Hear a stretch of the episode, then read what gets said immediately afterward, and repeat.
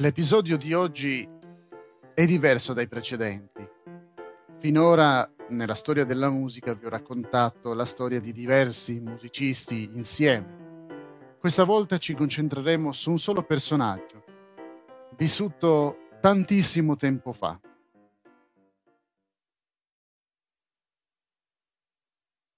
Chi è stato il musicista più famoso nell'antichità?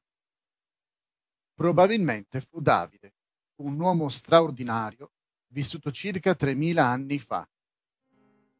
In effetti, gran parte di ciò che sappiamo sulla musica di allora proviene dal resoconto biblico delle attività di Davide, da quando era un giovane pastore a quando diventò un re e un abile organizzatore. C'è molto che possiamo imparare sulla musica attraverso Davide. Ad esempio, che tipo di strumenti si suonavano e quali tipi di canzoni si cantavano. Che ruolo giocò la musica nella vita di Davide e, su scala più ampia, sulla nazione di Israele.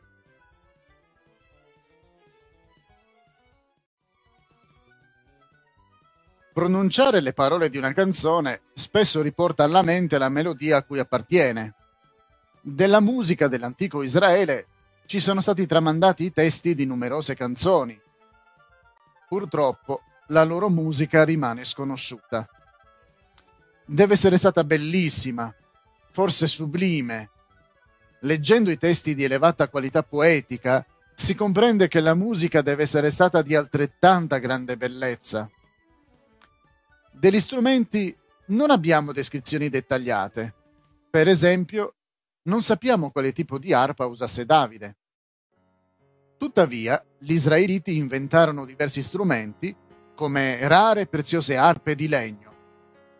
Non abbiamo comunque dubbio che la musica occupava un posto importante nella vita degli ebrei, specialmente nella loro adorazione. La musica veniva eseguita alle incoronazioni, veniva usata nelle cerimonie religiose e giocava un ruolo nella guerra Inoltre, incantava la corte reale, animava matrimoni e feste di famiglia, forniva la giusta atmosfera durante le feste della vendemmia e del grano. Purtroppo la musica era associata anche a luoghi di cattiva reputazione. Infine, durante i funerali, la musica consolava chi piangeva i propri cari defunti. In Israele la musica giocava anche altri ruoli. Era usata per elevare la mente e rendere i profeti spiritualmente ricettivi. Ascoltando uno strumento a corde, Eliseo trovò l'ispirazione divina. La musica era usata anche per ricordare eventi importanti del calendario. Lune nuove e feste erano annunciate dal suono di due trombe d'argento. Nel giorno del giubileo, il suono del corno proclamava la libertà dalla schiavitù e la restituzione delle terre e delle case confiscate ai loro proprietari. Quanto deve essere stata gioiosa la povera gente quando sentiva annunciare dalla musica il ritorno alla libertà o ai propri beni. Alcuni israeliti devono essere stati musicisti o cantanti eccezionali. Infatti, secondo un bassorilievo assiro, il re Sennacherib chiese un tributo a re Ezechia sotto forma di musicisti, sia maschi che femmine. Sembra che fossero artisti di prima classe. Ma Davide si distinse fra tutti i virtuosi.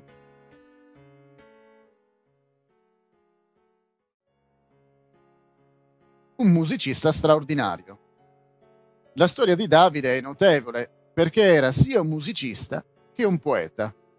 Oltre la metà dei salmi è attribuita a lui. Da ragazzo era un pastore e la sua mente sensibile e perspicace si nutriva delle scene pastorali di Betlemme.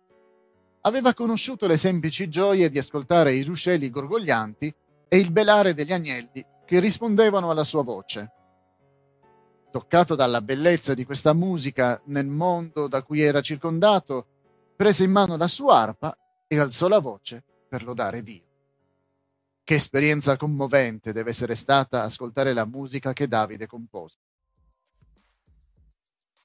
Da giovane, Davide suonava l'arpa in un modo così virtuoso che fu raccomandato a Saul, il re, da cui fu preso al suo servizio.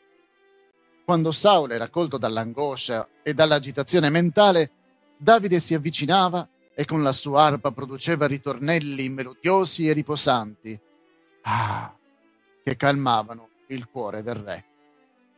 I pensieri oscuri che perseguitavano Saul svanivano e la sua agitazione se ne andava.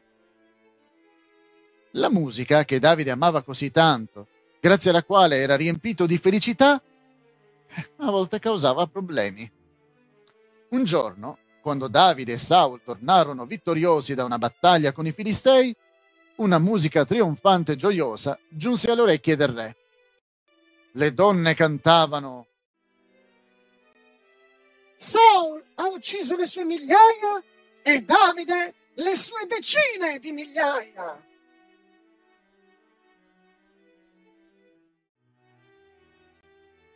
Allora Saul divenne così arrabbiato e geloso che da quel giorno guardò Davide con sospetto.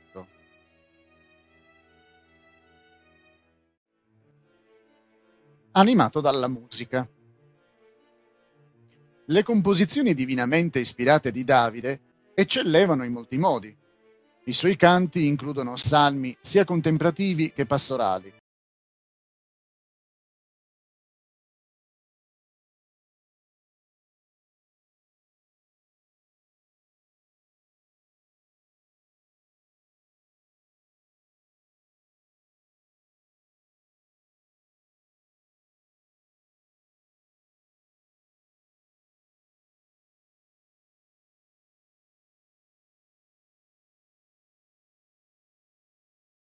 Davide sapeva come esprimere una vasta gamma di sentimenti, sia nelle parole che nella musica eseguita con la sua arpa. Con la sua personalità esuberante, Davide amava la musica gioiosa, vivace e altamente ritmica. Quando portò l'arca dell'alleanza a Sion, saltò e ballò con tutta la sua potenza per celebrare l'evento. Il racconto biblico indica che la musica deve essere stata estremamente eccitante immaginare la scena? Eppure fu criticato da sua moglie Mica, ma a Davide non importava. Amava Dio e la musica, da cui era riempito di tanta gioia. Ecco perché incluse anche passi di danza in quell'occasione. Come se tutto questo non bastasse, Davide si distinse anche progettando e costruendo nuovi strumenti musicali. Nel complesso, Davide fu un artista eccezionalmente dotato, un costruttore di strumenti, un poeta, un compositore e un esecutore. Tuttavia, Davide fece cose ancora più grandi. Canto e musica per il Tempio. Un'eredità di Davide fu l'organizzazione del canto e della musica nel Tempio. Incaricò 4.000 cantanti e musicisti, a capo dei quali mise tre uomini, Asaf, Eman e Yedutun, chiamato anche Etan.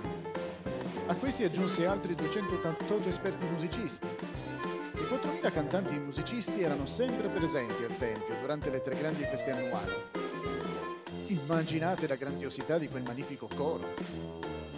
Al Tempio solo gli uomini cantavano, quando nelle musiche dell'antico Israele si leggono indicazioni tecniche come alamot, termine ebraico che letteralmente significa fanciulle, ragazze, non significa che quella musica fosse stata scritta per essere cantata da donne.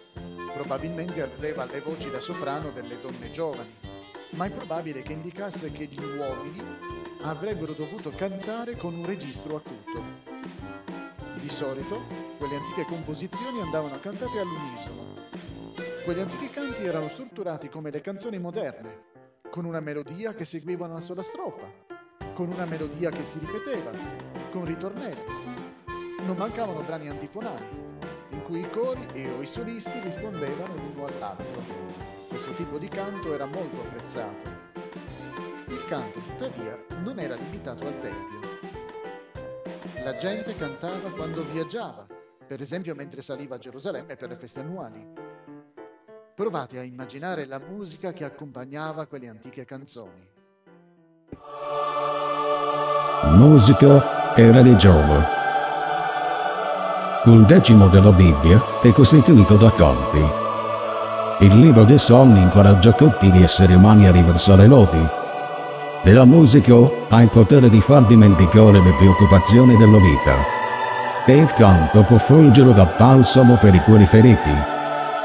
Anche chi è di buon umore può cantare. Chi ha inventato la musica? Sembra che sia andata in cielo, durante la creazione dell'universo si richiede che gli angeli siano stati i primi musicisti. Ecco perché, spesso, gli angeli sono raffigurati mentre tengono in mano un'arpa. Cosa ci vengono in mente? Le parole di Come Sinfonia, canzone di Pino Bologna.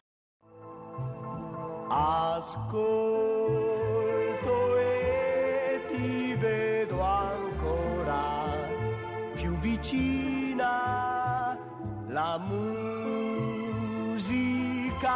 che sento è come sinfonia il coro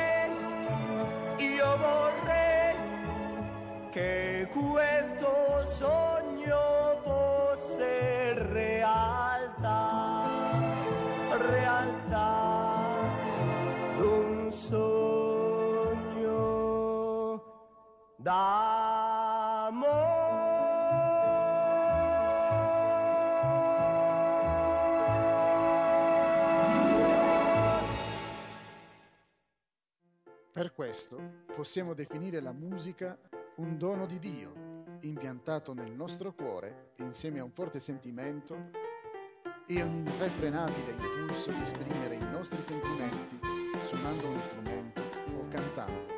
Strumenti ai tempi biblici. Gli strumenti a corda includevano liuti, arpe e strumenti a dieci corde. Erano accordati su alamot o seminit, espressioni che forse riguardavano le ottave superiori e inferiori. Fra gli ottoni e gli strumenti a fiato c'erano la zampogna,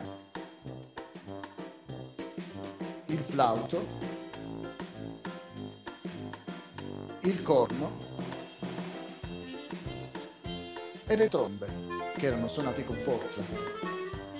In alcuni momenti molto intensi era normale sentire i cantanti accompagnati dalle trombe.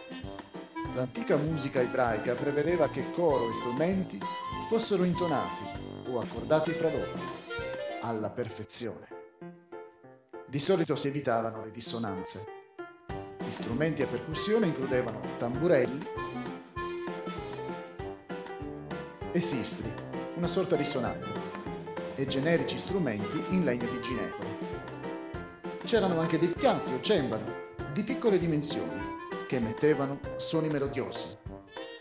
Al contrario, i piatti grandi erano usati per ritmare.